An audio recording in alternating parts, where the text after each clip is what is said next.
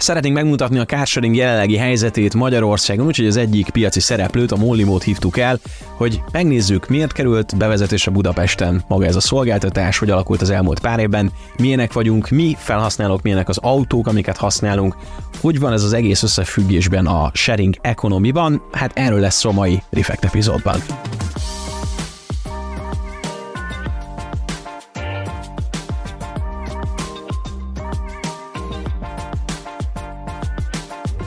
Vető Bálintal a Molimo ügyvezetőjével ülünk itt a következő podcastben. Szervusz Bálint! Szia Bálint! És át is vette Juhász Bálint szerepét, mert elkezdett kérdezni, és azt mondta, hogy inkább indítsuk el a podcast felvételt, és kérdezz úgy, mert ilyen még úgy se volt, legalábbis ebben a podcastben. Igen. Szóval ugye carsharing, ez a mai fő fókuszunk, és az volt az első kérdésed, hogy én hogy keveredtem ebbe az egészbe bele talán így. Igen, ugye a, a, volt itt egy-két, eh, vagy hát egy egyeztetésünk nagyon röviden eh, lehetleges, lehetséges témákról, és rögtön kiderült, hogy te sokkal többet tudsz már az autó megosztásról, mint az átlag emberek, akikkel szoktam beszélni, és nagyon érdekelt, hogy hogy-hogy. Meglepő, hogy ezt mondani, meg azt gondolom, hogy körülbelül ugyanannyit tudhatok szerintem a carsharingről, mint egy átlag felhasználó. Amikor a Molimo bejött Magyarországra, még 33 forintos percdíj volt, és ilyen óriási Facebook, sőt, én még szerintem a Molimoval csapatom első 500 emberébe is benne voltam, hogy ez egy Facebook csoport, ahol a felhasználóitok különböző tapasztalatokat osztanak meg egymással, Szóval így a, a kezdeténél ott voltam. Miért? Nem tudom.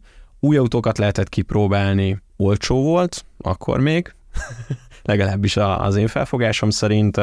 Izgalmasnak tűnt, új autókat próbáltam ki, tényleg ez is benne volt a pakliban, haladni akartam így a korral. Aztán, ahogy ugye belekeveredett az ember, és benne voltam a csoportban, figyel, folyamatosan figyeltem azt, hogy mi történik, hol a limó kért segítséget, akkor megjelentek a konkurens cégek is, oda is beléptem, és akkor ugye elkezdi vizslatni az ember azt, hogy melyik az, ami neki megéri, melyik nem, melyikre hajlandó előfizetni, melyikre nem.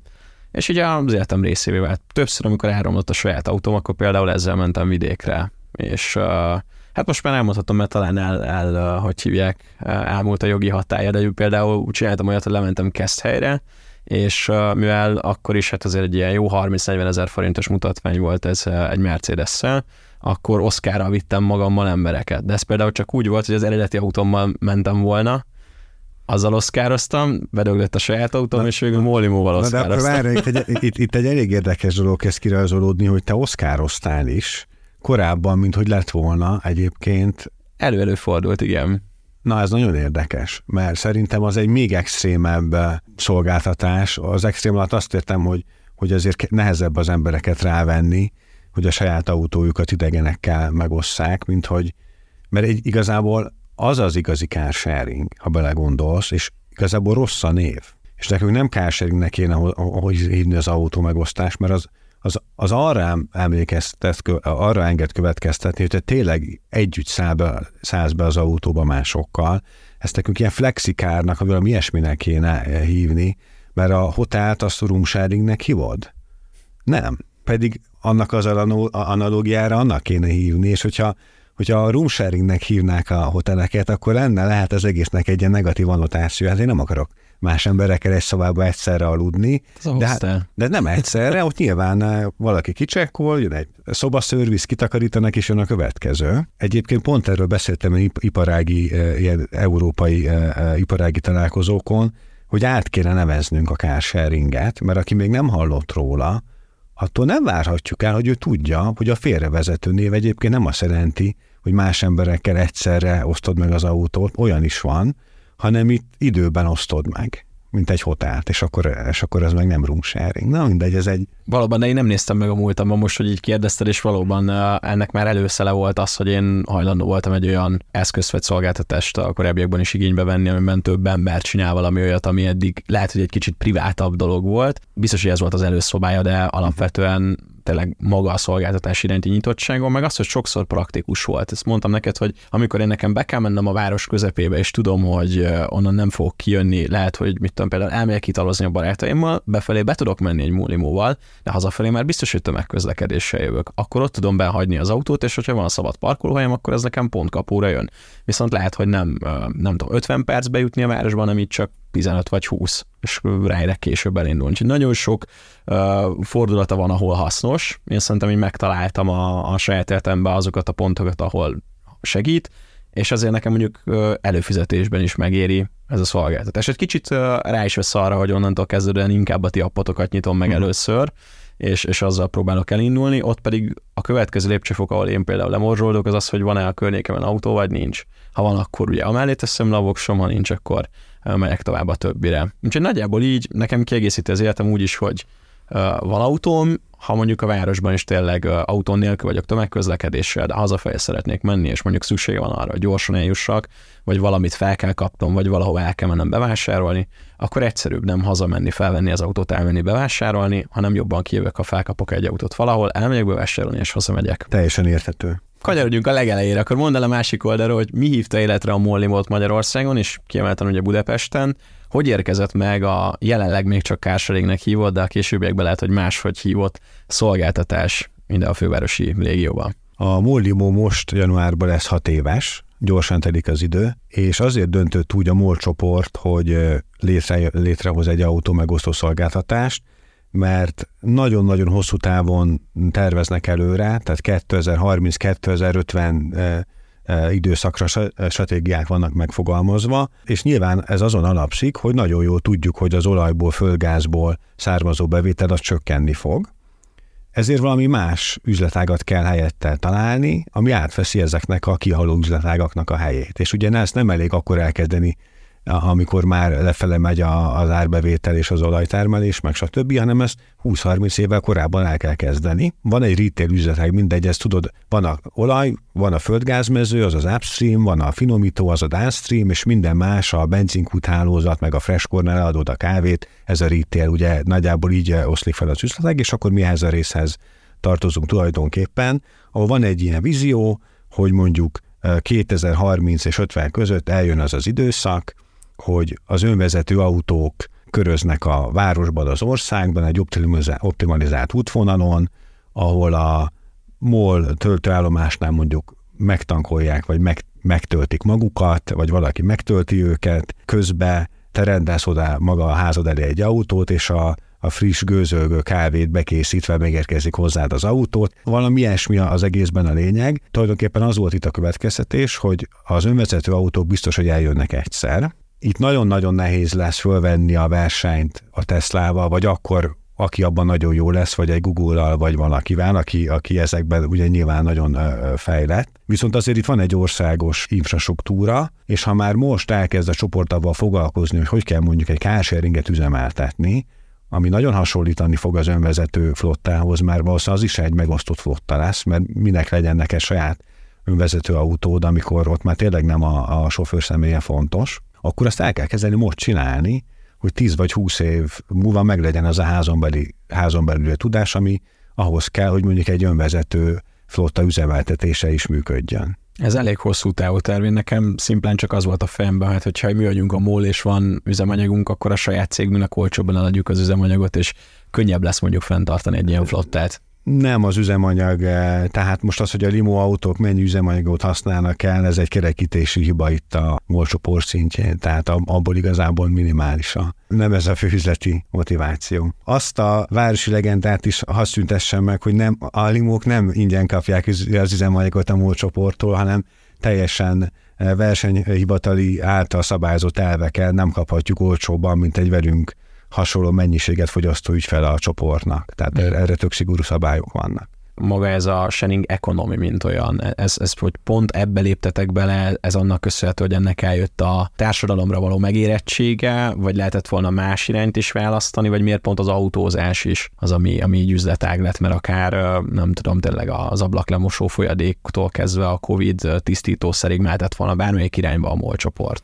Hát ugye konkrétan azt hiszem mentek is volt ez a molos eh, eh, higi eh, folyadék. Hát ugye mi van más? Van a, tehát miket lehet megosztani? Ugye van az Airbnb, most nyilván az egy energiaszéknek az valahogy nem nincs közel a mobilitása, sokkal közelebb van a, a benzinkutakkal, meg a, az infrastruktúrával. Mi van még nagyon? Tehát, hogy, hogy szerintem a mobilitás és a, az ingatlanok megosztásán kívül milyen, milyen sharing, vagy mi van hmm. most például a... Most hirtelen nem tudok semmit Na, mondani én sem. Szerintem nincs, nincs annyira sok. Ez egy fejlődő iparág. Ha egy olyan iparágból érkezem, ahol 50 éven belül csökken a, az árbevétel, vagy, vagy nem, nincs hova nőni, akkor biztos, hogy én azt egy olyan iparágba próbálnék átnyergelni, ami növekszik, és a sharing economy az, az, az növekszik, tehát ilyen szempontból az egy jó parág. Az a fiatalok megérkezése a piacra, akik már valami hasonló dologban nőttek fel, vagy tanultak ebből valamit, vagy oda jutottunk el, hogy mondjuk akár az idősebb generáció is hajlandó ezt befogadni, a technológia jutott el oda, hogy most már mindenkinek a kezébe mobiltelefon van, és azáltal könnyebben, könnyebb a belépési küszöb, vagy mi az, ami mondjuk így ez a hat év, tehát 2017-8 életre. Nagyon jó kérdés nem vagyok igazán erre felkészülten, hogy, hogy választ adjak, de én, én mindenképpen harmadikat, a, az, hogy az okos telefon ott van mindenkinek a kezébe, arra mondanám, volt előtte car sharing, én használtam is, 2004-ben én használtam Bostonban a Chipcar nevezetű car sharinget, ami utána pár éven belül egész Észak-Amerika, Észak-Amerika és a világ legnagyobb kársering szolgáltatója lett, amíg meg nem vette egy nagy ilyen nemzetközi autó bérbeadó cég és akkor az úgy működött, nem voltak még okos telefonok, hogy otthonra a laptopról lefoglaltad, hogy mettől meddig akarod azt az autót használni.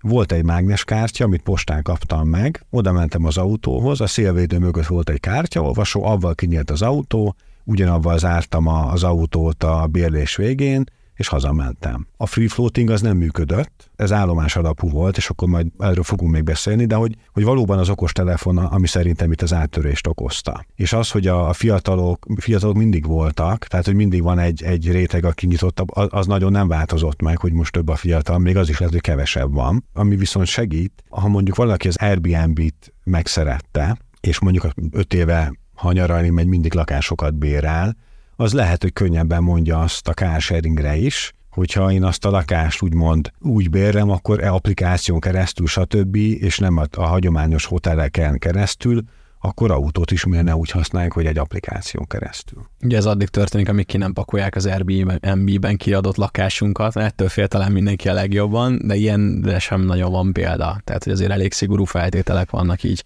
ezek mögött a klikkelgetések, hogy mire nyomok rá okét. Ami még nekem eszembe jutott, hogy például az én generációm számára, így a 20-30-35 közöttieknél volt ez a couchsurfing, ami először ilyen népszerű volt, mm. és talán ez volt az, amikor így idegenek környezetébe bemehettél, vagy akár egy hátizsákkal nyakadba vetted Európát, és elindultál hostelekbe, tényleg együtt aludtál sokat magaddal egy szobába, tehát hogy ez a fajta lazaság, és kicsit így a, a, a küszöbb értékek így lejjebb kúztak olyan tekintetben, hogy mit viselünk el, vagy mibe vágunk bele, hogy minél olcsóba jussunk hozzá valami jó dologhoz, vagy hogy elfogadjuk azt, hogy nem kell tulajdonolnunk kifejezetten valamit, hanem működik ez így is, hiszen nincs szükségem tényleg az év 365 napján feltétlenül erre, nem csak arra az adott időszakra. És még hogyha egy kicsit drágábbnak is tűnik az adott időszakhoz képest, évvégén, nap végén sokkal jobban jössz ki, mint hogyha mondjuk birtokolnál egy házat Majorkán, vagy lenne egy csúcs szupermercéd.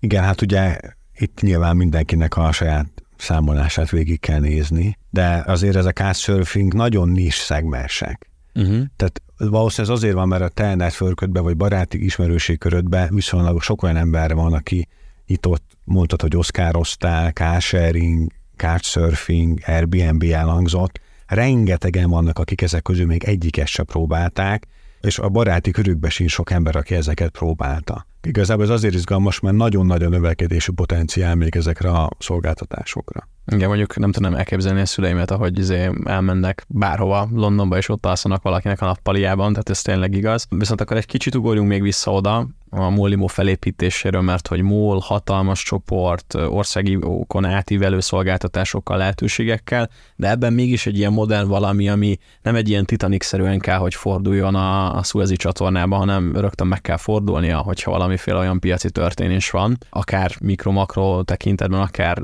ezt túlszárnyalóan, szóval milyen környezetben működik a Molimo, hogyan működtök ti a hétköznapokban, mennyire vagytok a MOL csoport része, és mennyi szabad kezetek van?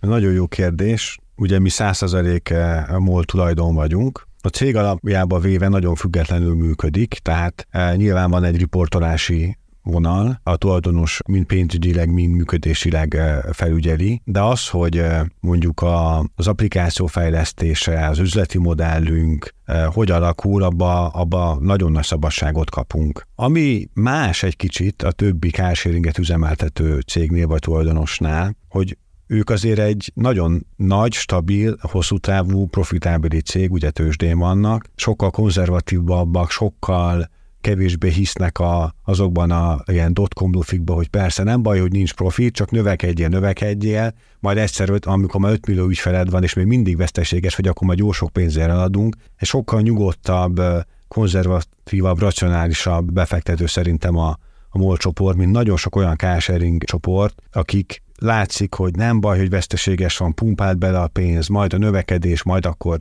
még több befektetőt bonzunk, és akkor vagy van egy százalék esélyünk, hogy túléled, és te leszel a következő Google, vagy 99 százalék, hogy földbe áll a cég, de nem baj, futassuk ki, mert úgy nagyon más ez a, inkább ez az amerikai típusú magántőke befektetők és a kockázati tőke és akkor mindenki a következő Google-ba akar befektetni, vagy más egy olyan tulajdonos, aki higgadtabb, nyugodtabb, megfontoltabb, nem feltétlenül az az elvárása, hogy itt eh, minden évben ötszörösére nőjünk, egy veszteséges pénzben ne is rakjunk be sokáig pénzt. Szerintem ez a fontos, inkább nem is az, hogy most a, a HR szabályzatunk az egyezzene a MOL gruposéval, ez, ezek viszonylag részletkérdések, hanem a nagy stratégiai és pénzügyi célokban milyen típusú növekedést és egyensúlyt várnak el tőlünk. Ez nekem nagyon érdekes volt, amikor a cégben én megérkeztem, hogy nekem nagyon szimpatikus volt az, hogy elsősorban azért az az elvárás, hogy a cég az legyen profitábilis, és én ebben nagyon hiszek, mert az a cég, amelyik eh, nem tud profitábilis lenni, az nem fenntartható pénzügyileg, és ami pénzügyileg nem fenntartható, az nem tud úgy működni hosszú távon, hogy a környezet vagy klíma szempontból is fenntartható legyen. A jó kérdés erre, melyik carsharing cég a legklímabarátabb az, amelyik öt év múlva még nem ment csődbe. Mert az a másik három cég, ami mondjuk most csődbe ment, vagy most Európában azért itt mennek csődbe elég gyakran carsharing cégek. Az, hogy ők lettek volna a legklímabaráta, vagy nekik több lett volna az elektromos autó, az már nem fog senki se segíteni, mert beleálltak a földbe.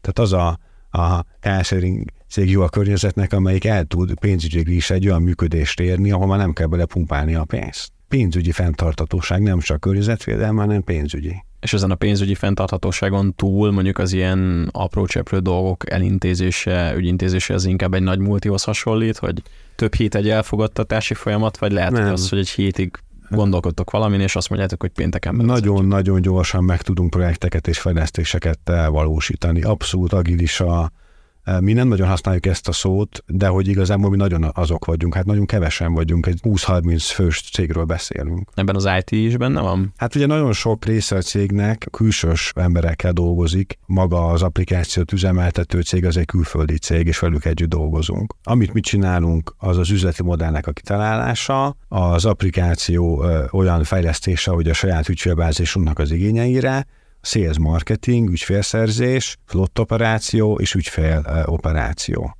meg az egész magyar jogi környezetben megfelelés, stb. stb. Hány ember van, aki mozgatja a kocsikat, mekkora flottátok, ebből mennyi a... jó minőségű autó, melyik közép kategóriás autó? Igazából a flotta folyamatosan változik, most kb. 500 autó van a, a flottában, mi ezeket az autókat ár szerint e, csoportosítjuk, mert az ügyfelek is onnan közelítik meg, hogy oké, okay, nem is az, hogy nem tudom hány köbcentis a motor, hanem az érdekli elsősorban az ügyfeleket, hogy oké, okay, mennyi a kilométerdíj, mennyibe kerül, és itt van a Dacia Spring a legolcsóbb kategória, akkor utána ez a Kia Picanto jellegű autók a másodikba, akkor a harmadikba Opel Astra és Toyota Yaris hibrid, és a legdrágább az pedig az Amerci, és az Opelnek ez a furgonja, ez a puttonyos autó. Ez a négy árkategória van. És akkor milyen irányba bővül a flotta, tehát hogy ugyanezt az 500 autót pörgetitek, ez egy ideális szám Budapestre leosztva, vagy mi mozgatja meg az, hogy ennél több autó lesz, vagy kevesebb autó lesz esetleg a jövőben? A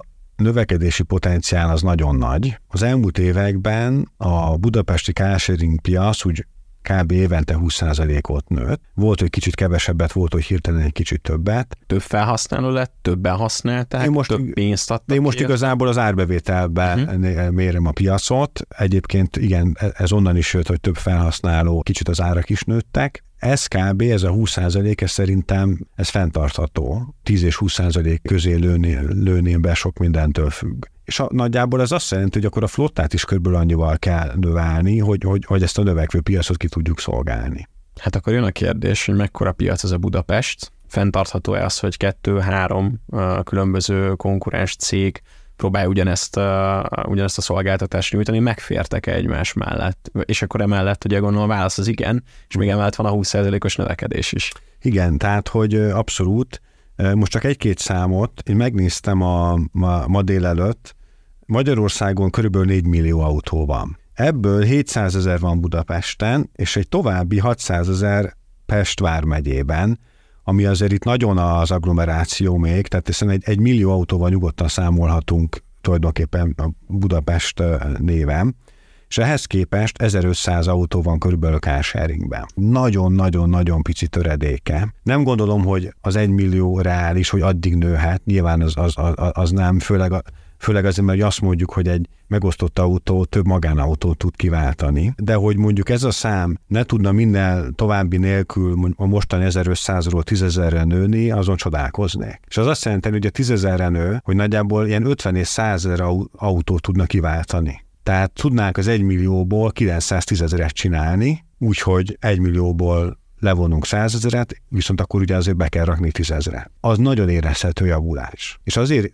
azért vennéd észre nagyon, ha mondjuk egy millióról 900 ezerre csökkenne e, e, ez, ez a létszám, mert ugye, hogy fogynak el a helyek, hogy keresed a parkolóhelyet, ez nem egy lineáris effektus. Tehát, hogyha mondjuk van 100 helyed, és 90 autót akarsz leparkolni, az viszonylag gyorsan megy. És hogy megérkezik a 91 5 na annak már nagyon sokáig kell keresni a helyet, mert ott már csak egy hely lesz valahol, és akkor megérkezik a 101 akkor, akkor bedugul az egész, és akkor leáll a forgalom. Ez egy nullináris jelenség, ezért itt egy pici csökkenés, egy, mondjuk egy 10%-nyi csökkenés, ez egy csomó dologra igaz, de alapvetően a, a, a, parkoló, a parkolóhely probléma és a, és a, a, a, a dugó problémák, ezek ilyen jellegű. A 10% csökkenés az nem, a, az nem 10%-ra javítja a problémát, hanem brutálisan. Teljesen, ez, ez, ez, egy, ez, egy, ez egy paradigmaváltás. Ez nagyon izgalmas. Csak tudod, azt látom, amikor vezetek a saját autómmal, és próbálok leparkolni, hogy na már megint itt van a Mólimónak valaki, az üres autója ott áll az én parkolóhelyemet, tehát hogy tudod, azt veszük észre, ami fel van matricázva, nem az, hogy amúgy az összes többi autó Pest vármegye, melyik szérúzsájából érkezett meg. Hát igen, nyilván az az autó is foglal a helyet, ott az a nagyon nagy különbség, hogy te abba beszállhatsz. Az utcában levő másik 99 autóban meg nem szállhatsz be. Tehát, tehát hogy azért az, az megkülönbözteti. Tehát annak van, az veszel helyet, de értéket is ad, mert ha neked van előfizetésed, akkor te egy kattintással a telefonodról ki tudod az autót nyitni. Rákérdezek, mert én kimondhatom a nevüket, te lehet, hogy nem. A Gringo és a Share illetve most a Vigo lett ugyebár az egyik konkurensből egyeztettek el itt a budapesti piac, akármilyen, ugye nem azt mondom, hogy felosztásán, vagy árverseny, vagy bármi, de hogy vannak-e mondjuk ilyen panelok, ahol beszélgettek egymással, hogy kinek mi a víziója, ki hogy gondolja, szükséges-e mondjuk egy-egy terület megbeszélésnél mondjuk, most itt a West End ugrik és mellette dedikált parkolók, mondjuk találkozni ezekkel a szereplőkkel. Nyilván itt van egy, egy nagyon szigorú üzleti titoktartás, tehát nagyon vigyázunk az adatainkra, meg az üzleti titkainkra. Pont azért, mert nagy a verseny, kőkemény profi versenytársak vannak. Az egyedüli, amikor úgy igazából érintkezünk, azok azok a lobby tevékenységek, amikor felkér minket akár főváros, vagy akár országos szinten egy hivatalos szerv, hogy, hogy mondjuk formáljunk véleményt egy bizonyos carsharing szabályozási témába, és akkor ugye ott muszáj egyeztetnünk, hogy legalább hárman legyünk ugyanazon az állásponton, mert ha mi hárman nem tudunk megegyezni, akkor utána nehezebb mondjuk azt egy fővárosi rendeletbe, vagy egy országos törvénybe belerakni azt a tartalmi inputot, úgyhogy, úgyhogy, úgyhogy aktívan szoktunk ilyen szabályozási dolgokban egyeztetni egymással. Ugye most, amit említesz, az a dedikált parkolóhely kijelölés. Lehet, hogy ezt a témát akkor itt most meg is nyitnám, mert ezzel kapcsolatban ugye most volt a, a tavalyi év végén egy olyan határozat, hogy végül mégsem lesz egyelőre ilyen, de alapvetően hogy ugye az arra lenne jó, hogy egy-egy ilyen szigetüzemszerűen, mint mondjuk a mobilitási zónák egy megosztható kerékpár vagy roller esetén nagyjából tömbösítenék az autókat, vagy legalább egy adott területen lennének kijelölt olyan parkolóhelyek, amit csak a carsharing autók használhatnak, hiszen az egyik legnagyobb probléma Budapest belvárosában talán az az, ha jövünk egy közösségi autóval, szeretnénk megállni valahol, nem csak hogy a saját autónk, hanem ezekkel is körözni kell össze-vissza, és akkor itt már megette a fene a közösségi autózást. Lett volna most egy, egy, egy törvényjavaslat, ami, amit végül is módosítottak, és a, a carsharingre ez most nem hozott előnyes változást. Hadd egyszerűsítsem egy kicsit le, mert itt azért elég sok részlet van, és nem biztos, hogy mindenkit a,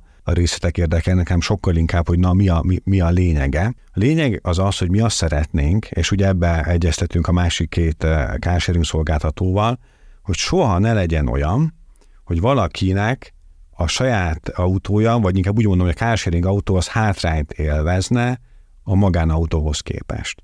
És az összes igazából lobby tevékenységünket ez a gondolat támasztja alá, tehát mi nem kérünk pluszt, mi igazából nagyon, hogy, hogyha pont azt mondja az egyik város vagy kerület, hogy arra gondoltunk, hogy itt legyen három olyan hely, ahova csak carsharing autók állatnak, tök jó szerintem egy abszolút pozitív dolog, de mi ezt igazából nem kérjük. Mi egyetlen egy dolgot kérünk, hogy ne legyenek olyan helyzetek és szabályok, amit minket negatívan érintenek, tehát hátrányba kerülünk a magánautóval szemben, és egyetlen ilyen nagyon fontos van, ezek a kizárót lakossági parkolási helyek.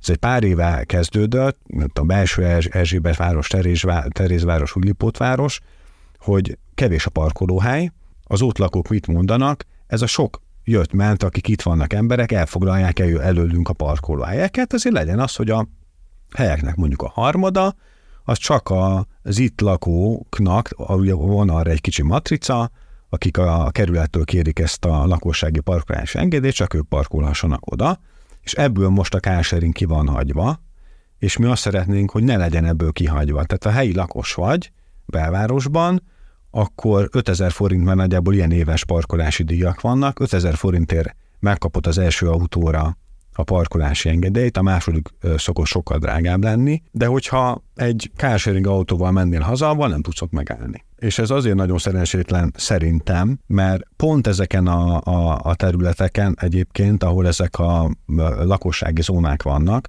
na ezek azok a helyek, ahol mi látjuk, hogy a leggyorsabban viszünk el az autóink. Hát ez úgy képzeljétek el, hogy egy-két órában mérhető az, amíg egy lerakott autót elvisz a következő ügyfél, ami egészen biztos, hogy sokkal rövidebb átlagos parkolási idő, mint egy magánembernek az autója, aki teljesen életszerű, hogy mondjuk csak hétvégente használja bevásárlásra, vagy ide-oda egy orvoshoz menni, vagy vidékre valahova. Hatékonyságba azt az autózárják most ki ezek a kerületek, amelyik ugyanannyi hely elfogadással sokkal több embernek a mobilitás igényét meg tudja oldani, és azt részesíték előnyben, még ezt sokkal kevésbé hatékonyan csinálja. Ez most teljesen a feje tetejére állt, és mi azt szeretnénk, hogy na ez ne legyen így. Kapjon-e pluszba a carsharing plusz helyeket, az egy teljesen sokan rangú probléma. Én azt gondolom, hogy igazából nincs akkor szükség, ha nincsen kitiltva ezekről a helyekről. De elképzelhető, hogy hogy vannak olyan stratégiai helyek, mondjuk egy vasútállomás környéke, ahol megéri ilyen carsharinges külön parkolókat berakni, mert ott annyira meg lehet ebben segíteni az, ut- az utasoknak a dolgát, hogy közel az állomáshoz legyen egy dedikált carsharing parkoló, hogy annak, annak valóban van értelme.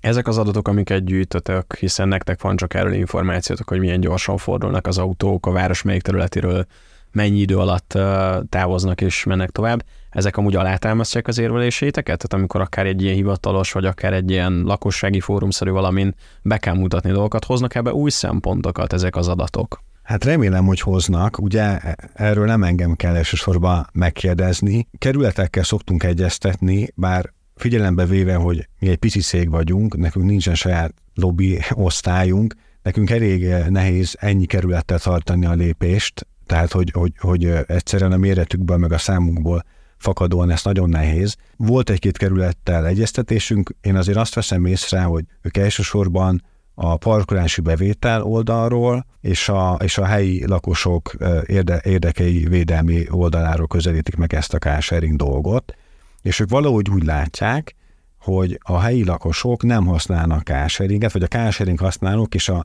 és a helyi lakosok az egy, az egy két diszjunkt halmaz, aminek nincs átfedése, amit rosszul látnak. Nekünk egyébként vannak arról számaink, hogy kerületenként hány regisztrált felhasználó van. Na most nyilván ez az a cím, ami neked a Laksim kártyádon van, ami, ami sok esetben lehet más, mint ahol ténylegesen laksz, de, de azért általában ezek úgy kiszoktak nagy-nagy statisztikailag jönni. Most nem is tudom, nagyságrendileg, tehát mondjuk a hetedik körletben van 5000 regisztrált ügyfelünk. Tehát ilyen, ilyen számok, tehát ilyen több ezer számokról vagy, ö, beszélünk, ami egy egész pici kerület. És ha megnéznénk, hogy mondjuk hetedik kerületben hány parkolási engedély van, lakossági parkolási engedély kiadva, nem tudom, hogy mi ez a szám, de nagyságrendileg szerintem közel van ehhez a, a, az 5000-hez, tudom, hogy 1000 és 10.000 között van, fogalmam is, hogy mi ez a szám, mert csak azt akarom mutatni, hogy ez a csoport, aki mondjuk a belvárosi kerületekben használna carsharinget, ez méretébe teljesen összehasonlítható avval a csoporttal, akiknek mondjuk a kerületekben, a belső kerületekben van ez a kerületi lakossági parkolási engedélyük. Tehát itt már nem arról van szó, hogy itt van 50 ember, aki itt, itt próbálja az, az ügyeit. 150 ezer magyarországi regisztrált felhasználónk van. Volt esetleg olyan, ami akár így adatokból, számokból kijött, hogy gondoltátok valahogy, hogy így lesz, aztán tökre máshogy volt. Vagy akár, hogy ezt gondoltátok, hogy a piac ezt fogja hozni, és közben az emberek viselkedése gyökeresen ennek az ellentetje volt. Az, hogy teljesen más, hogy alakult, az talán egy kicsit erős állítás lenne. Mivel a Limo hat éve működik, ezért tudunk olyan példákat mondani, amiben hat év alatt valamit az üzletpolitikába változtatni kellett, mert úgy láttuk, hogy nem az a helyes út, ahogy addig csináltuk. És egyébként ez egy, általában ez egy jó dolog. Tehát én Ugye azt szokták mondani, hogy elindul egy, egy új vállalkozás, egy teljesen új szegmens, egy új iparágban, azok lesznek sikeresek, akik nem félnek akár többször is megváltoztatni a, a, akár az üzleti modelljüket, vagy, vagy, vagy a, a fő szolgáltatásukat, vagy a szolgáltatásainak a, a működését, mert úgyse lehet elsőre belőni. Tehát nagyon nehéz, most akkor én nulláról csinálok egy új céget, és akkor mindent úgy kitalálok, hogy tökéletes legyen. Erre azért kicsi az esély, ahhoz nagyon nagy szerencse kell. Sokkal reálisabb az, hogy elindulunk, megnézzük, hogy mit mutatnak a számok, és folyamatosan változtatunk, ahol szükség van rá. Két, két példát tudok erre mondani. Az egyik az, hogy mennyire sok elektromos autó legyen a flottába, vagy hibrid, vagy nem hibrid, tehát hogy milyen autókkal kell ezt a flottát működtetni. Elsőre nagyon adja magát az, hogy legyen elektromos autó, vagy abból minél több. Miért? Hiszen mindenki tudja, hogy hogy jó az elektromos autó a városban, mert ott a legnagyobb előnye a fogyasztásban mondjuk egy benzines autóhoz képest. Rövid utabra, ha rövidebb utakra mennek az ügyfelek, akkor a hatótáv sem akkora nagy probléma. És ez így is van. Úgyhogy a, a Limo az elég sok elektromos autóval indult. Ugye ezek elektromos Volkswagen napok voltak, lehet, hogy te is próbáltál ilyet. Az elején ugye csak ilyenek és benzines apok, ez a két típus indult el hat évvel ezelőtt. Azt mutatták a, a számok, ugye konkrétan azt mondtad, hogy mit látunk a számokból, hogy az ügyfelek nagyon szerették az elektromos autókat kipróbálni, és erre nagyon jó példa az i3-as BMW vagy az elektromos Hyundai Kona egyszer, és onnantól viszont avval az autóval mész, ami vagy a legközelebbi, vagy ha több is van, akkor mindig az olcsóbb a közelebb levő autó közül, ami egy teljesen racionális viselkedés. Kipróbálni mindenki imádja, de igazából utána, az első egy-két hónap után, amikor mindenki ment egyet vagy kettőt abban az autóval, lecsökkent ezeknek az elektromos járműveknek a kihasználtsága. Miért csökkent le? egy nagyon picit ugye muszáj őket drágámmal adni, tehát most egy hyundai nem lehet annyira adni, mint egy Kia Picantot, mert nagyjából négyszeres az árkülönbség a két autó között, most nyilván felszereltségtől meg egyébtől. Ami szomorú, de ugye, hogyha azt látjuk, hogy az ügyfelek egy típus sokkal kevésbé használnak, mint egy másikat, akkor egy idő után azt nagyon nehéz erőltetni, hogy nem jól akarunk működni. Az ügyfelek nem azt akarják használni, akkor olyan autót kell adni, amit, amit akarnak használni. És erre egy tök jó példa volt egy ilyen komment, kivezettük a, az i3-as BMW-ket kb. egy évvel ezelőtt. Facebookon írta valaki, hogy hú, azt nagyon sajnálom, az volt a kedvenc autóm. Kiderült aztán, hogy annak az ügyfélnek, aki egy elég heavy user volt egyébként, azt hiszem 50 tripje volt egy év alatt, ebből egyetlen egy volt az i3-as BMW-vel, és 49 az benzines autóval volt. De ettől függetlenül teljesen jogos, hogy neki az volt a kedvenc autója. Az ő fejében ő ezt kipróbálta, az elérhető volt, ha ő valamikor nagyon-nagyon akart volna menni, az az opciót volt, és mi az opció, a lehetőséget vettük el tőle, tehát valahogy szerintem ilyen viselkedés ez teljesen értető, de attól függetlenül az, az autó nem volt jó kihasználva. Mert amikor arról volt szó, hogy ráfizetek el plusz x százalékot, hogy egy ilyen, most már azért nem annyira különleges az i3-as, de 5 éve mondjuk még az volt, hogy avval menjek, akkor az jön ki a válasz, hogy nem nem fizetek rá. Nekem nagyon-nagyon fontos az ár, a költséghatékonyság, és nekem az a fontos, hogy mit tudsz adni a lehető legkevesebb pénzért. Vannak kivételek, de nagyjából ezt mutatták a számok. Tehát ez volt ez a hiedelem, hogy az elektromos autó az minden körülmények között jobb lesz carsharingre. És ennek van egy másik lába egyébként, ez már egy kicsit technikai, meg, meg szakmaibb, ez a kibocsátás és környezetvédelem, ahol van egy óriási nagy tévhit, ami józan paraszti észből jön, és semmilyen rossz indulat nincs mellette. Ez a tévhit pedig az, hogy az elektromos autó az mindig jobb a környezetnek, meg a széndiokszid kibocsátásnak, mint a benzines autó, és ez nem igaz. Ez akkor jobb, hogyha, és ez persze típustól függ, meg változik, meg itt különböző kutatások vannak, hogyha ugyanolyan nagy lenne a kihasználtsága, és ugyanannyi kilométert tudnak avval az autóval menni. Tudni illik, ugye az elektromos autók gyártása közben van egy olyan kibocsátási többlet, amihez hosszú évek üzemeltetése kell, hogy, hogy a széndiokszid egyensúly az megint az elektromos autó javára bíráljen.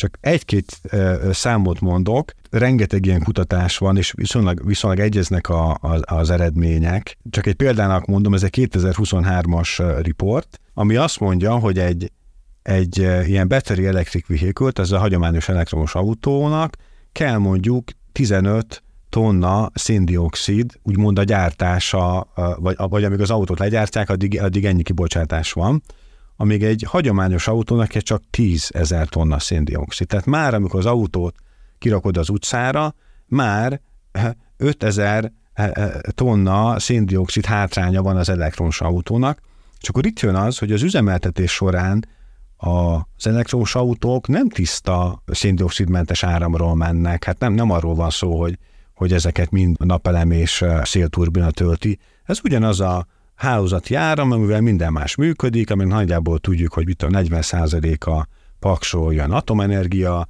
1-2 százalék megújuló, most ez 1-2 százalék, ez már lehet, hogy mondjuk 5 százalék, és az összes többi az meg a hagyományos foszilis, stb. energia. Mi azt számoltuk ki, most akkor visszatérek a limo esetére, hogy mivel az elektromos autóink fele annyi kilométert tettek meg évente, mint a benzines autóink. A benzines autóinknak a kilométerre veszített széndiokszid kibocsátása kevesebb volt, mint az elektromos autóinknak. Nem sokkal, de egy picit kevesebb. És ez egy nagyon-nagyon fontos állítás. Pontosan azt mutatja, hogy nem mindig minden körülmények között az elektromos autót kell választani, hanem meg kell nézni a számokat, hogy mit mutatnak, és azok alapján kell a, a flottastratégiai döntéseket meghozni hosszan válaszoltam meg. Sőt, én userként igazából nem is az általad hozott statisztikára fogok hagyatkozni, hanem maximum az érdekel, hogy pöfög ez az autó, vagy sem, amikor reggel az ülői út mellett sétálok, mondjuk így ebben a Egyetértek. decemberi időszakban. Itt jobb az elektromos, de valójában mi ezt nem fogjuk megtenni, tehát hogy mondjam neked,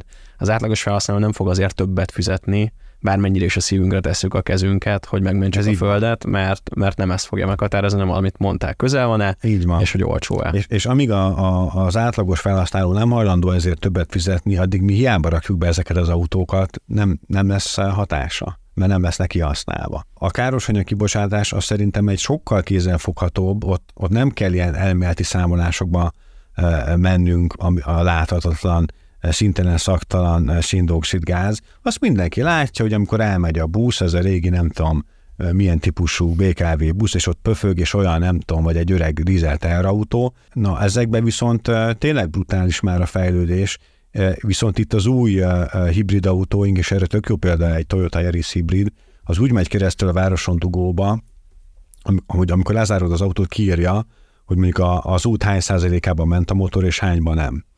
És én mentem olyanokat, főleg az ilyen dugós időszakban, hogy az út 80-85-90 százalékát EV üzemmódba tette meg avval az autóval. Ez, ezek brutális számok. Tehát az az autó azon a félórás úton, annak a 90 százalékában nem járt a motorja. Lényegében úgy közlekedett, mint egy elektromos autó. Mi azt látjuk, hogy a, a hibrid autók nagyon, nagyon hatékonyak carsharing használatra. Meg hát akkor ezek szerint a városi felhasználásban is, hogyha azt nézzük meg hosszú távon, hogy mennyit használjuk ezeket az autókat, akkor a hibrid az még mindig inkább a jövő, mint sem a tisztán elektromos. Én ezt, ugye én ezt nem merem mondani, én azt tudom mondani, hogy most a számok azt mutatják, hogy mind széndiokszid, mind kibocsátás ügyileg ezek a leghatékonyabb autóink. Viszont egy másik dolgot is így eldobtál magadról, hogy akkor ezek szerint a hétköznapokban te használod az autókat, hogy most is Molimóval jöttél amúgy, vagy ez hogy néz ki nálatok? Én a munkának a részeként eh, látom azt, hogy eh, havi rendszerességgel használjam az autókat. Tehát én általában ezt ellenőrzésnek így csinálom, egyrészt a tisztaság, a másik pedig ugye az egész szolgáltatás applikációnak a a, a működése. Meg én szeretném, ha vannak, és azért néha előfordulnak kisebb hibák, akkor én szeretem a saját bőrömön megtapasztalni, hogy megkapjam azt a motivációt, hogy legyen e- energiánk utána azt, azokat a problémákat megoldani. Tehát ha mondjuk például egy ülök egy autóba, és pont kifogyott belőle az ablak lemosó folyadék, volt már ilyen, és az nálam van, ak- akkor utána az, az nekem energiát ad, hogy mivel engem is nagyon zavart, hogy akkor azt visszafordítsam cselekedetekbe, hogy megoldjuk ezt a problémát. Összejönk, hogy lehet neki találni, hogy a lehető legkevesebbszer forduljon ez elő, de közben a költségileg, mert ugye nem lát az, hogy minden út után oda küldünk egy embert, hogy nézze meg, hogy mennyi fogyott, és ha valaki az összeset kilosolt, akkor tehát valami kompromisszumot kell keresni, hogy a, a, a költség oldalról is. De hogy én ezeket nagyon szeretem, abszolút használni kell az autókat. Sőt, én nagyon sok másik szolgáltatónak az autóját használom. Most itt nem is elsősorban a, a, a budapesti kárseringekre gondolok, hanem, hanem globálisan vagy Európában az autó megosztó cégekre. Nagyon sok van. Országonként, én nem tudom, szerintem Európában 50 és 100 közötti carsharing cég biztos, hogy van, és mindenki egy kicsit más üzleti modellt talált ki, és ezeket mind oda lehet menni, meg lehet nézni, ki lehet próbálni, tanulni belőle, hogy na, mi az, amit ők jól csinálnak, mi az, amit ők jobban csinálnak, mi az, ami Magyarországon működne, Úgyhogy ezt mi nagyon aktívan nézzük a, a külföldi példákat. Folytassuk az európai kitekintéssel, de mielőtt még abba beletérnénk, akkor azt azért árul, de hogy neked van valamilyen admi jogot, tehát bármelyik múlimót látod a térképen, kinyithatod, vagy, vagy sima ugyanaz az applikációd van meg, mint nekünk.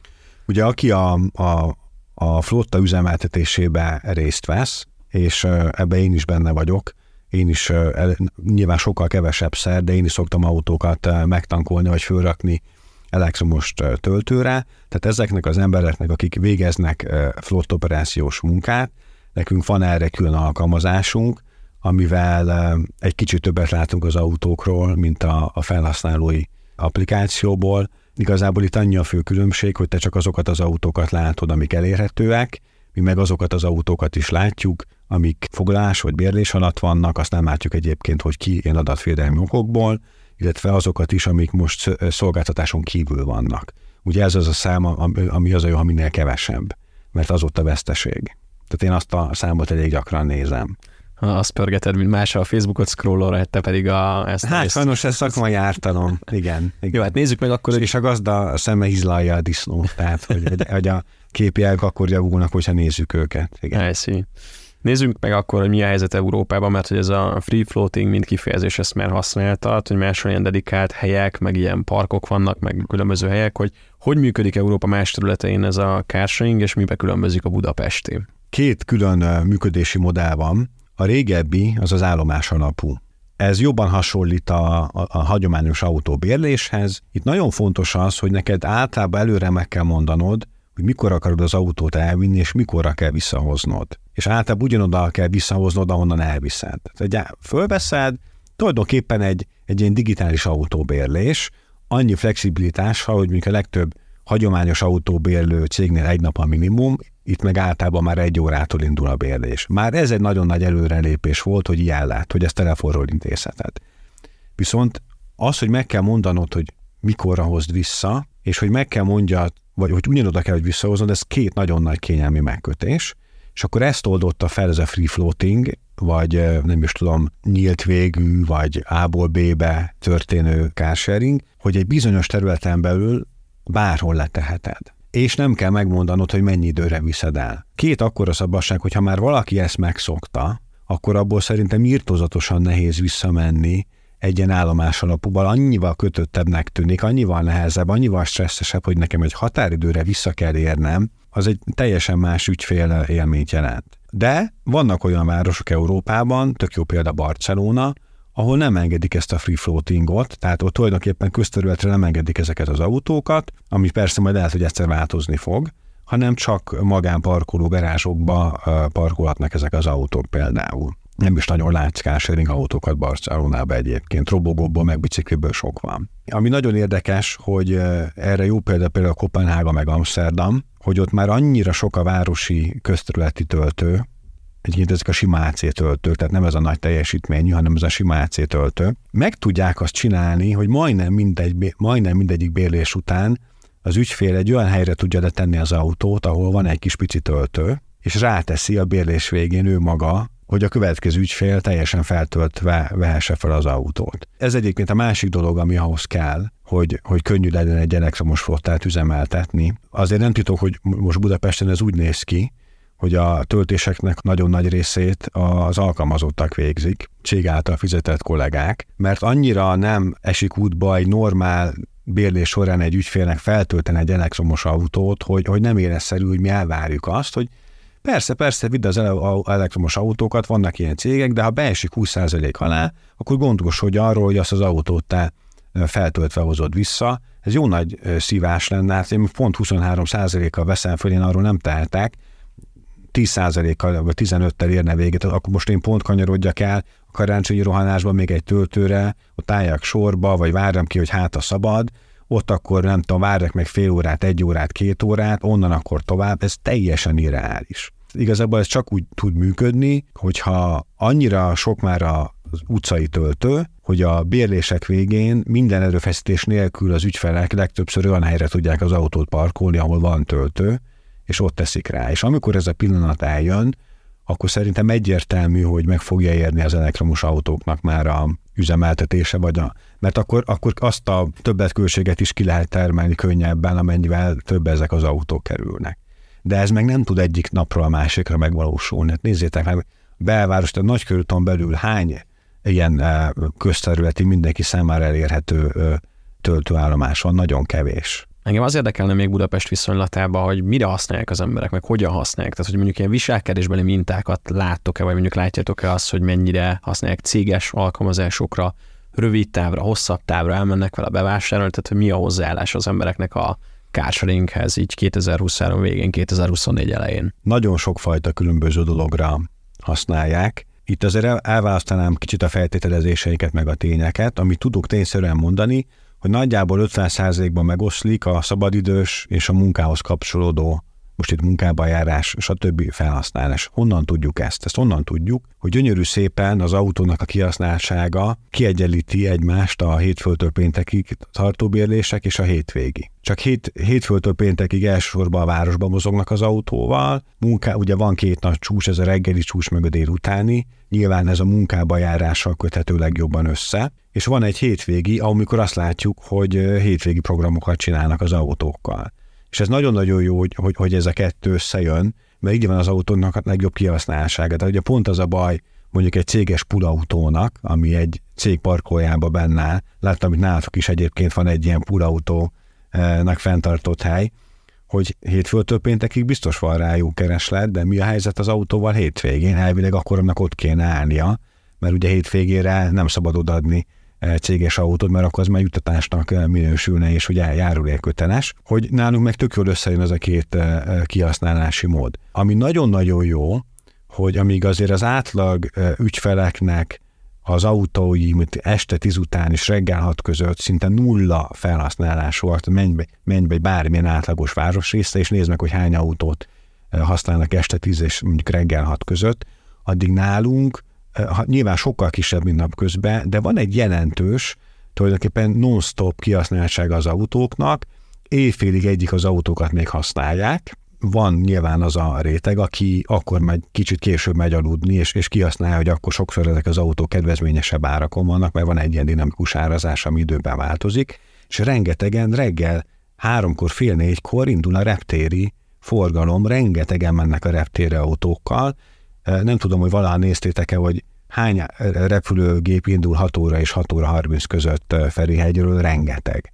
Nem tudom, 50 vagy 30, az összes gép tulajdonképpen akkor indul. Simán lehet az, hogy neked ahhoz mondjuk fél négykor el kell otthonról indulnod, legkésőbb négykor, és nincsen taxi. Volt egy időszak, nem tudom, egy vagy két év, hogy így nem lehetett decemberbe taxit hívni, nem vettek fel előrendelést. Feleségem ment ki valami széges útra egy év a reptére, és a harmadik tá- taxitárság, akit hívott, ők voltak egyáltalán előrendelés másnap hajnalra fölvenni. Az, hogy mire használják, az, az valóban egy nagyon, szerencsére nagyon változatos. Az a jó, mert akkor kiegyenlíti egymást a, a, az időbeni kihasználtság. A másik dolog, amiben tudunk következtetni, hogyha ugye ők megmondják, érkeznek az ügyfélszolgálatra olyan igények, amiket mondjuk most nem tudunk eh, kihasználni, azokból szintén lehet következtetni arra, hogy, hogy, hogy mire használják, és itt is abszolút a, a munka és a, a magán az ilyen fele-fele arányban van körülbelül. Ami még változott nálatok, az az árazás. Nagyon sokáig perzi alapúak voltatok, most pedig egyedülállóan egy előre legalábbis kilométer alapú a meghatározás, hogy hogyan lehet használni a jövőiteket. Miért változtatotok ezen? Ez egy nagyon nagy kérdés, és ez volt ennek az évnek a legnagyobb változása. Június közepén történt ez az átállás. Képzétek el, hogy bementek a kedvenc éttermetekben, megrendelitek a szokásos menüt, amit ott szoktatok enni, és fizettek ezért egyeségnyi pénzt. Jövő héten megint egy. És elmentek három hét múlva, nagyon sokan vannak, és egy órával többet kell várni arra, hogy elkészüljön az étel, és mondják, hát figyeljetek, most mivel lassan készült el az étel, ezért nem egybe fog kerülni, hanem három egységnyibe. Hú, de fura lenne, nem? Hogy, hogy ugyanaz az étel, ami, ami gyorsan szokott megtörténni, lassabban kaphattad meg, tehát lassabban történt a szolgáltatás, de többe kerül. És ha belegondolsz, ja, még egy gyors vonat, személyvonat, melyikre kerül, melyikbe, melyikhez, melyikbe drágább a jegy? Ha A-ból B-be akarsz elmenni, hát a gyors, gyors vonatra. Yes. A perclapú árazás az avval az alapvető, nem tudom, mikroekonómiai vagy gazdasági ténye szembe megy, hogy amikor magasabb értéket, vagy amikor, amikor kevesebb értéket adok az ügyfélnek, azért kérek több pénzt. Mit, mit mond a perszapú árazás? Hogyha A-ból B-be el kell menned, te dugó van, vagy valamiért csak lassabban tudsz menni, és nem fél óra alatt érsz oda, hanem 45 perc alatt, akkor 50%-kal többet fogok tőled elkérni.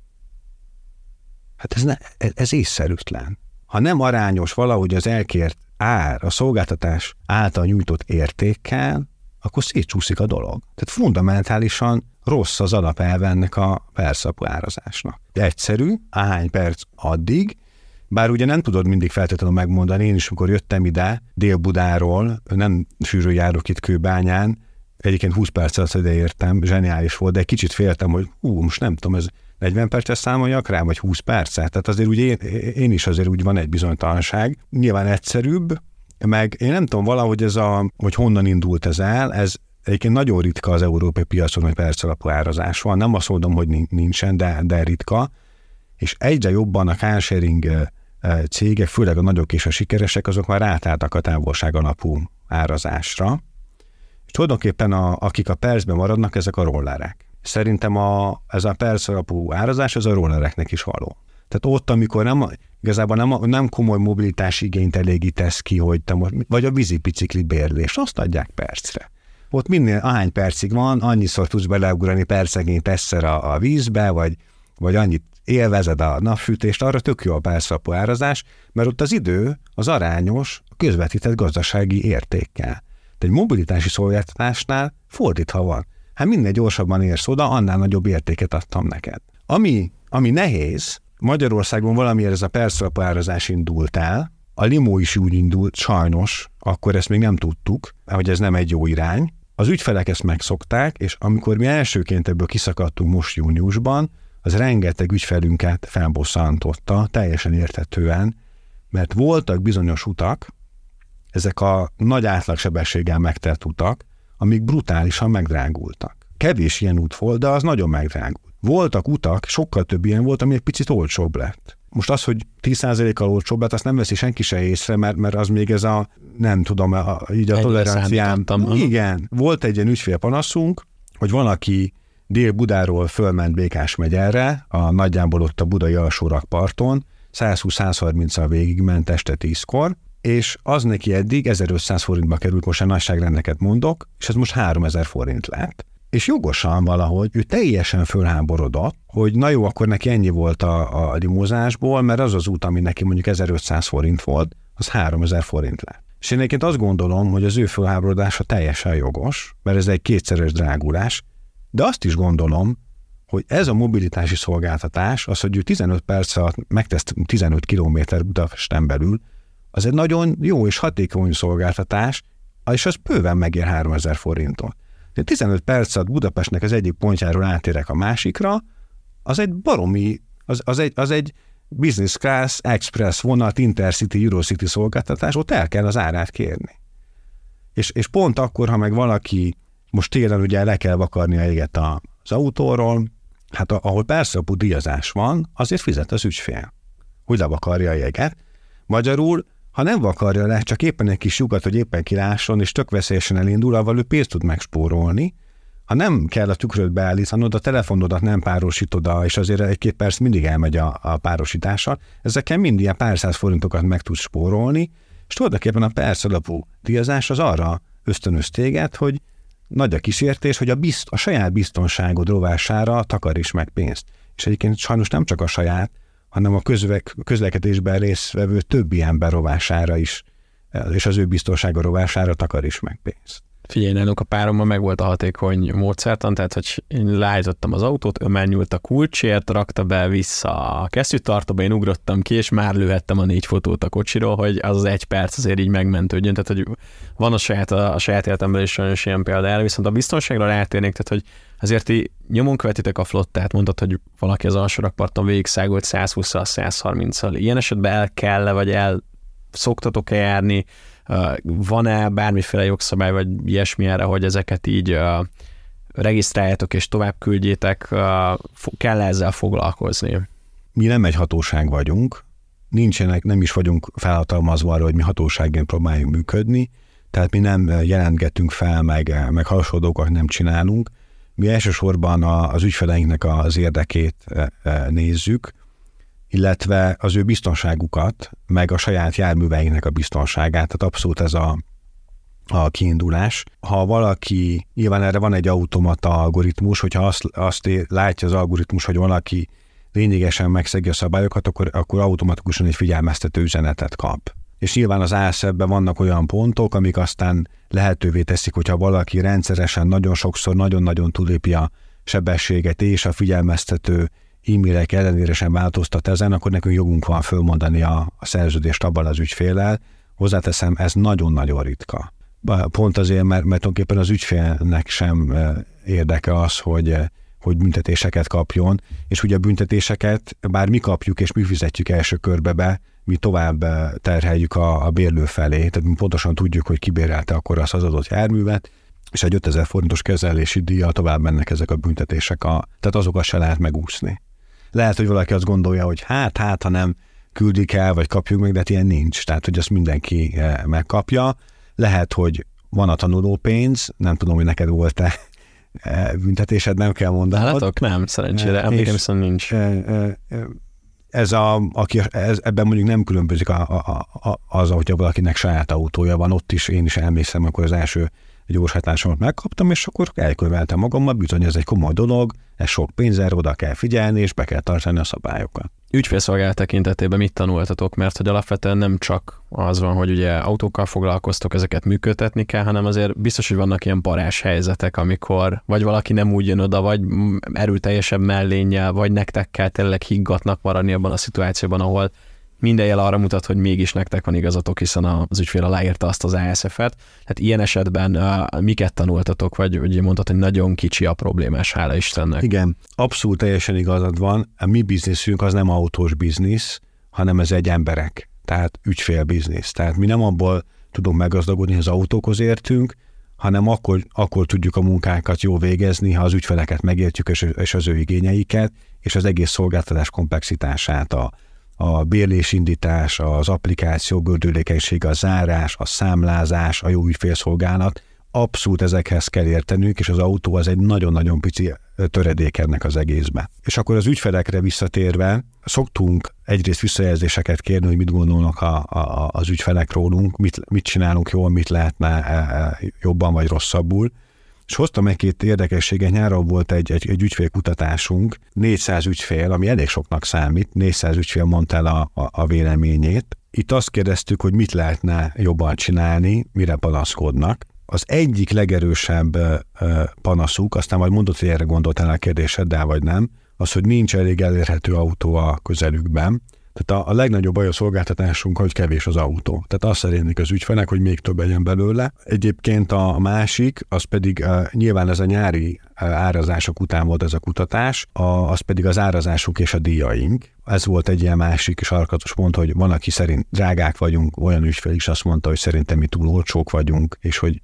nagyon megéri. Tehát itt azért jönnek be vélemények. Én azt szoktam mondani, ha egyetlen egy panaszod panaszos ügyfeles sincsen, hogy a szolgáltatás túl drága, akkor túl olcsón adod a termékedet. És ha az a leggyakoribb panasz, és a legdominánsabb, hogy drága vagy, az egy elég jó pozíció. Ez azt jelenti, hogy tiszták az autók, működnek az autók, jó az applikáció, minden más működik, és akkor már csak az árra tudsz panaszkodni. Tehát nagyjából úgy kezdem el, hogy besétálnék egy nem tudom, egy Porsche szalomba, életemben nem voltam Porsche autószalomba, de, de így kívülről nagyon tetszenek az autók, meg az egész technológiai kultuszát én nagyon adom a, a mondjuk a Porsche-nek, és így beültetnének, hát itt egy 911-es ügyek bele, beleülök, megfogom a kormányt, mutatják így, úgy megyünk vele egy kört, visszajövök, kiszállok belőle, megkérdez eladó, hogy na mit gondolsz? Hát nagyon jó, csak drága. Ugye? Tehát, hogy, hogy, hogy, hogy valahogy, ha csak ez a panasz a szolgáltatással, viszont azért azt is hadd mondjam, hogy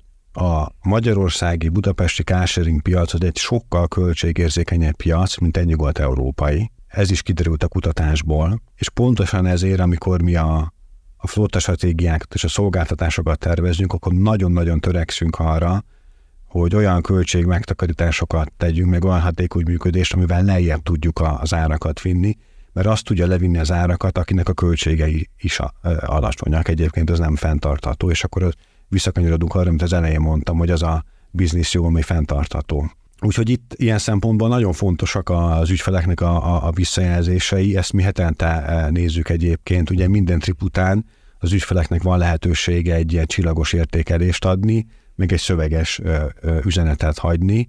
Ezt, a, ezt nálunk úgy képzeld el, hogy ezt hetente egyszer az egyik kollega összesíti egy e-mailbe, és a cég összes dolgozója péntek délután megkapja. Ez egy ilyen 30-40 válasz, és ezt mindenkinek kötelező elolvasni. Tehát, hogyha valaki beír valamit, azt a limo összes dolgozója, most tegyük fel, hogy mondjuk a fele pont nem, de mondjuk a limo dolgozói fele azt el fogja olvasni. Úgyhogy ez szerintem jó erőteljes ügyfélközpontúság tanulható tőletek. Behányt egy dolgot árul még el, hogy, hogy látjátok a következő pár lépcsőfokot, mik lesznek azok, tehát hogy merre fele halad majd a carsharing Budapesten, és csak röviden válaszolva a kérdés, hogy Budapesten kívül fog-e megjelenni mondjuk akár a Mollimó más ö, településeken, van -e ennek értelme, van-e létjogosultsága? Például egy Szeged, Kezdem a, a második kérdéssel akkor, a Budapesten kívüli terjeszkedéssel. Mi nagyon-nagyon szeretnénk, körülbelül egy évente egyszer elővesszük a témát, megnézzük, hogy, hogy mik azok a városok, és abszolút nyilván Szeged, Győr, Debrecen, Fehérvár, tehát van az a Pécs, van az a négy-öt-hat város, ami elő szokott jönni. Itt azt kell látni, hogy ami miatt ez nagyon nehéz, hogy sajnos Magyarország egy olyan ugye település szerkezettel rendelkezik, hogy van Budapeste agglomeráció a 3 millió emberrel, vagy 3,2 millióval, és akkor mész a listán lefele, semmi, semmi, semmi, semmi, semmi, és akkor ott van egy Debrecen, meg egy Pécs, meg egy Miskolc. Iszonyatosan nagy gap, tehát nincs egy millió lakosú városunk, vagy egy 800 ezeres. Tehát, hogy, hogy ez igazából ez, ez miatt nagyon nehéz. A szolgáltatás minőségéhez meg egy olyan flotta sűrűséget biztosítani kell, amit meg nem lehet 5-10 autóval elindítani. Tehát lehetne carsharing eh, szolgáltatást 10 autóval indítani, de nem lenne releváns, nem lenne annyira sok autó, hogy igazán rákapnának az emberek. De azért nem zárnám ki, inkább csak az, hogy, hogy nyilván nekünk elvárás az, hogy ha nem is olyan kihasználtság, ami Budapesten, de ne sokkal rosszabbal tudjuk üzemeltetni, és ezt most nem annyira látjuk feltétlenül, de nézegetjük és vizsgáljuk. Az első kérdésed, az pedig a, hogy merre tart a carsharing, vagy mondjuk Hát egyszer? vagy ti, igen, abszolút. Tehát, hogy mik a következő lépcsőfokok, amit látsz, akár megoldandó probléma, akár fejlesztendő terület, akár egy flotta csere, akár egy területbővítés, akár egy teljesen más árazás. Van egy-két dolog, ami üzleti titok, ami a jövőt illeti, és, és nem tudom eh, elmondani, de azt nem tudom mondani, hogy a flottát folyamatosan fejlesztjük, ha nem is azt jelenti, hogy, hogy minden nap, de, de havonta, fél évente eh, nézzük, hogy milyen modelleket nyugdíjazzunk, milyen modelleket hozzunk be a vájére.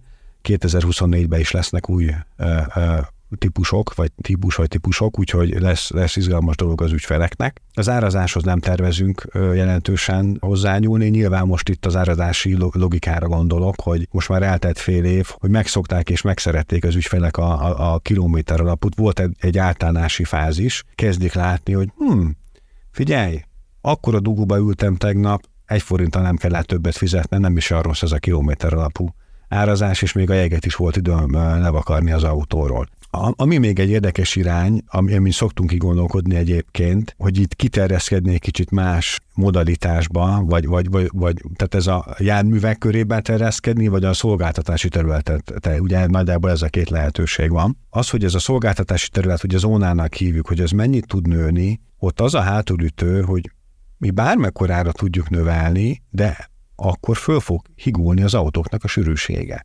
Tehát most nagyjából 5 autó van per négyzetkilométer, vagy kb. 5 vagy 6. Szerintem az ideális szám, ami, ameddig ezt, ezt egy ilyen tízig jó lenne felvinni. Tehát amit ugye az ügyfelek elvárnának, hogy úgy tényleg az, hogy figyelj, 100-ból 98-szor van pár persétára belőle autó. Tehát ez a típusú megbízhatóság, hogy ne kell izgulni, hogy most van-e vagy autó, ez nagyjából kétszer ennyi autó kéne ugyanekkor a területen. Az lenne az a szolgáltatási szint, ami fölé már nem nagyon van értelme menni, de addig, ha addig tudunk nőni, az, nagyon meg fogják az ügyfelek érezni. Azt látják, hogy mind, mindig van autó, tényleg, itt is, ott is. Ha növeljük a zónát, akkor pont az ellenkezője történik. Lehet, hogy kiszolgálunk még itt egy külső kerületben, mit tudom én, egy 50 ezer embert, de hígabb lesz az autóknak a, a, az eloszlása, tehát az egy nagyon nagy kompromisszum. Tehát inkább azt mondom, inkább akiket most kiszolgálunk, ott javítsuk egy kicsit a sűrűséget, és ha úgy érezzük, hogy avval, arra már nincsen panasz, mert már nem azok jönnek vissza, hogy, hogy rossz az autók elérhetőség, vagy nincs autó közelben, mert most ugye ez jött még vissza, hogy kevés a sűrűség, akkor lehet terjeszkedni. A jármű típusok, az pedig az, hogy, hogy felmerül időről időre, hogy akarunk-e rollárt meg, meg robogót, és általában az a, az a válaszunk, hogy, hogy nem, eddig még egyszer se döntöttünk úgy, hogy mi akartunk volna a rollárt vagy robogót, ami miatt, és ez meg kicsit inkább azért személyes véleményem, a roller nekem nem annyira szimpatikus, mert egy szezonális biznisz, ahol a nyáron, amikor önnek a turisták ki vannak használva, aztán nagyjából fél évig addig, addig mennek velük. Nyilván ez változhat az időjárás süggvényébe.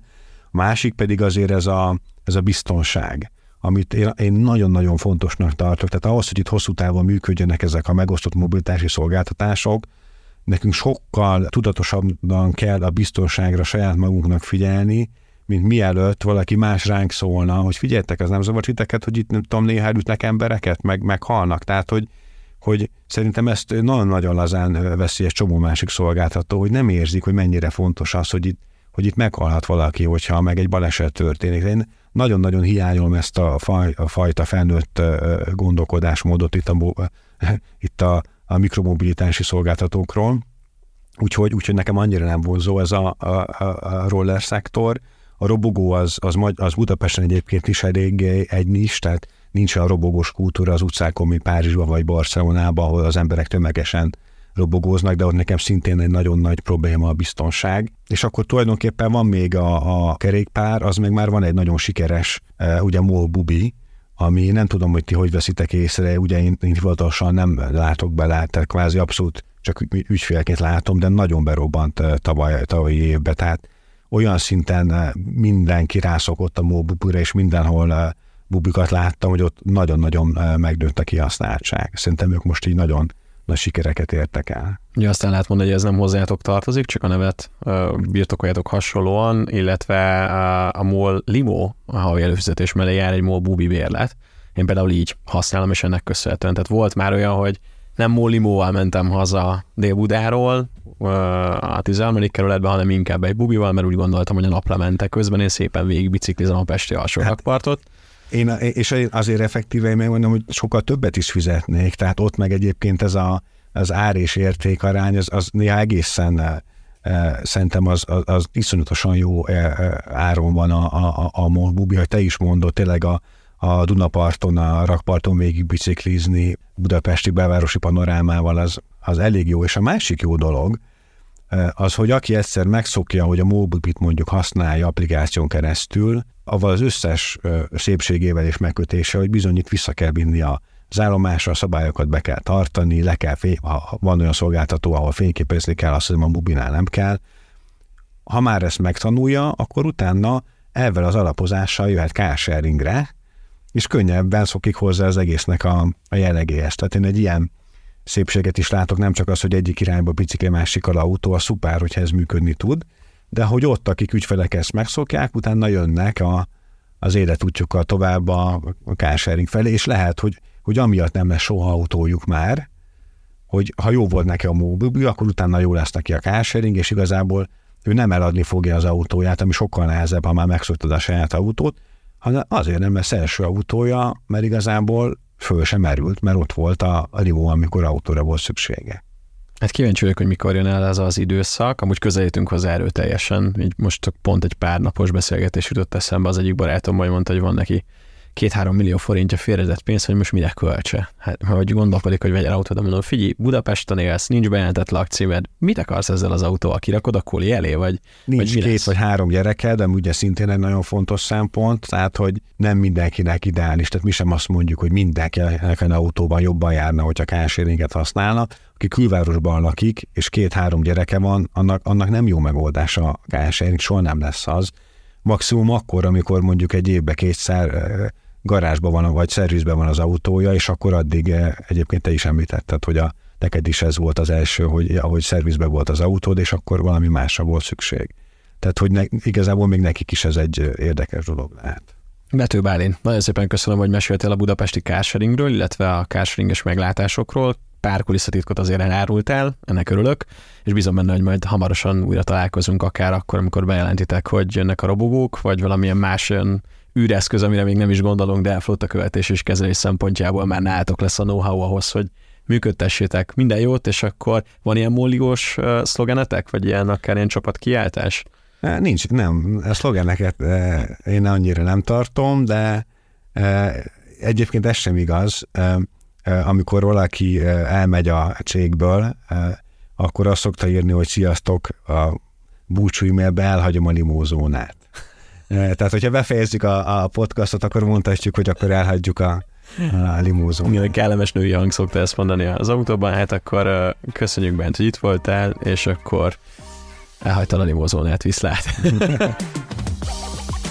Sikeres együttműködések nélkül nincs jövő a rifekben, úgyhogy folyamatosan várjuk akár a te jelentkezésedet, és hogyha van valami jövőben mutató projekted, vagy esetleg egy olyan cégben dolgozol, ami szerinted a nagy érdemű számára is izgalmas lehet digitalizáció, IoT vagy jövő fókusszal, akkor kérlek, jelezd ezt nekünk akár az Instagramon, akár a TikTokon privát üzenetben, de megtalálsz bennünket a Facebookon is. Mindezzel párhuzamosan az Apple Podcastben, illetve a Google-ben és a Spotify Podcastben is, ugyebár tudsz bennünket értékelni, szóval pár csillaggal jelezd azt, hogy jó irányba haladunk-e, vagy szerinted váltsunk egy teljesen más fordulat számra, vagy forduljunk el jobbra 90 fokba, ez mind rajtad múlik, jelezd ezt akár kommentben vagy észrevételben. Minden jót, két hét múlva csütörtökön újabb epizóddal jelentkezik a Refekt.